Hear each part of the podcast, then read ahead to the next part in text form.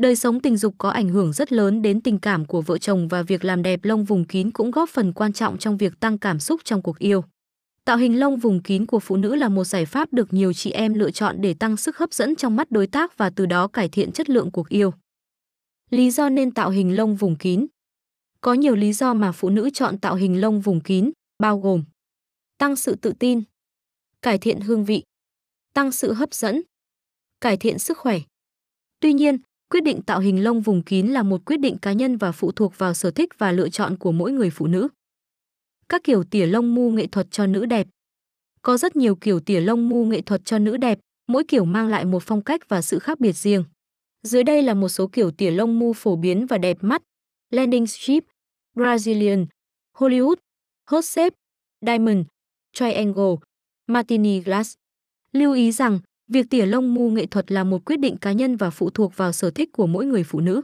Chúng tôi khuyên bạn nên tìm hiểu kỹ trước khi quyết định chọn kiểu tỉa lông mu nào phù hợp với bạn. Các bước tạo hình lông vùng kín nữ giới. Việc tạo hình lông vùng kín nữ giới là một quá trình cần thực hiện cẩn thận và khá nhạy cảm, vì vậy bạn cần phải chú ý đến các bước sau. Bước 1, chuẩn bị đầy đủ trang thiết bị cần thiết bao gồm bộ lông cạo, kéo, tăm bông, sáp tẩy lông, băng dính và tinh dầu để làm dịu da. Bước 2, làm sạch vùng kín trước khi bắt đầu tạo hình. Bạn có thể tắm rửa và lau khô hoặc dùng khăn ướt để làm sạch vùng kín. Bước 3, sử dụng bộ lông cạo hoặc kéo để tạo hình cho lông vùng kín theo ý muốn. Bạn cũng có thể sử dụng sáp tẩy lông để tẩy lông hoặc cạo sạch lông vùng kín rồi tạo hình bằng cách để lại một số lông theo kiểu bạn muốn.